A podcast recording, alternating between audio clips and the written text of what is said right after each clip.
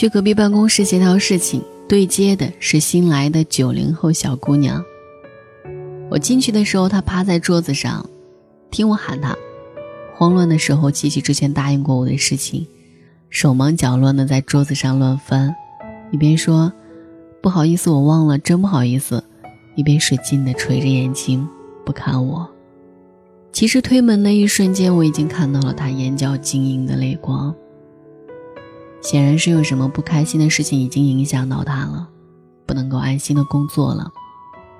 我转而走到他的背面，假装欣赏他养在窗台的花，岔开话题：“没事儿，慢慢找，不着急。”“哎呦，你这什么植物呀？养的不错。”小姑娘认真的和我讲解植物从哪里买的，怎样用心的呵护，然后很快找到了文件，递给我。我还是没有看他，结果文件说了一声谢谢，然后指着植物说：“养的真好，隔天我也买一盆。”就客套的出门了。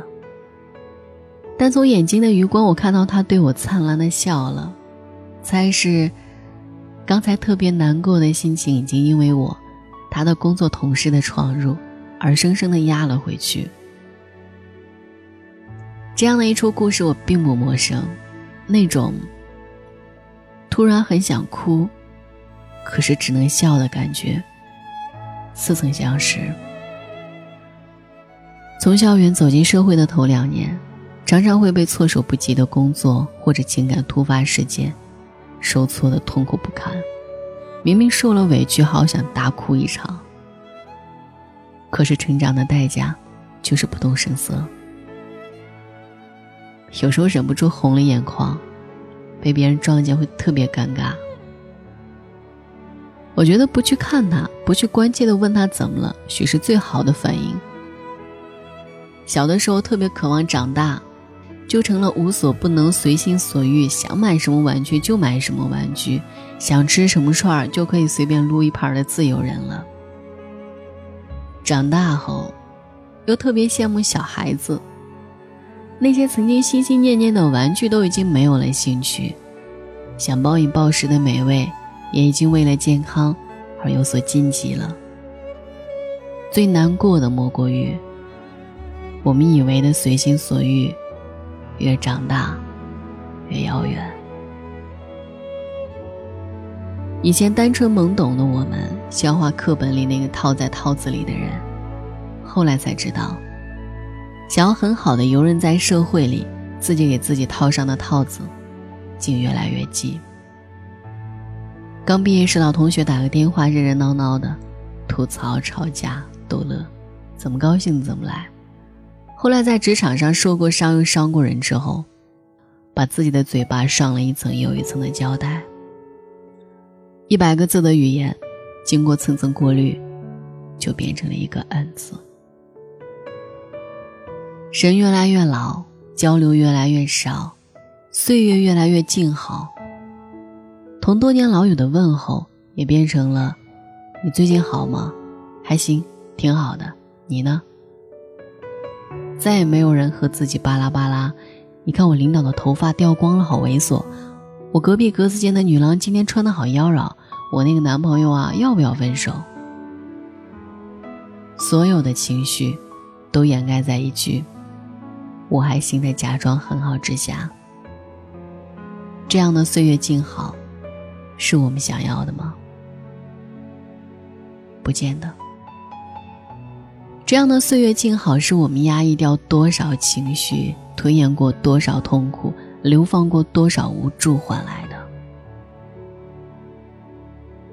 某天深夜，看看电影回家，在小区广场上见过一个熟人，一圈又一圈的走。年龄不大，不像是锻炼身体的。第二天遇见聊起来，他笑笑说：“最近压力太大，就走走。”笑容还在脸上，对人还是很随和，就随口一说压力有点大而已。其实是不是压力大，不得而知。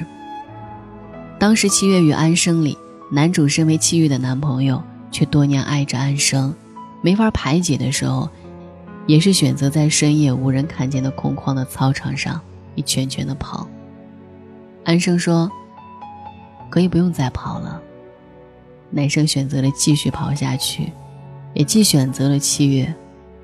可泪水瞬间模糊掉很多人的眼泪。很多时候，我们面对着不得不面对的困难和成长，或者硬着头皮，或者事与愿违的向前走，都是我们自己内心的挣扎与无奈。当天亮起来，我们洗刷完毕，又光鲜亮丽、笑靥如花的出现在外人面前。这就是成长的必经之路。所以我希望你能哭出来，离开那个突然很想哭，可是只能笑的环境半天，找一个可以坦然释放情绪的出口，坐下来，同自己聊聊。做公众号之后，自己内心平静了很多。有人问我为什么坚持，我能收获什么？收获其实挺多的。通过与自己的对话与听众的沟通，去能够给大家最真实、最直接的回馈。我更看重的是，越来越能够与自己和解，与生活和解，接受那些看似不能接受的一切，能有机会把话讲出来，把泪流出来，才能笑得更灿烂。我为什么希望所有人能够在碎片的时间多读一读文章，读一读别人的生活见解？因为有的时候，别人笔下的故事，就是你情绪的出口。别人爱着，你有回忆可以共鸣；别人苦着，你有现状可以感激；别人哭了，你也可以跟着流一会儿泪。但凡能说出来的故事。就不是过不去的坎儿。但凡能哭出来的泪，之后一定带着更灿烂的笑。愿所有假装很好、内心有痛的人们，能够流泪，并改变。晚安。我是谁？我爱谁？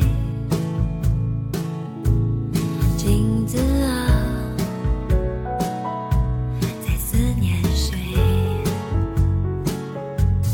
你是谁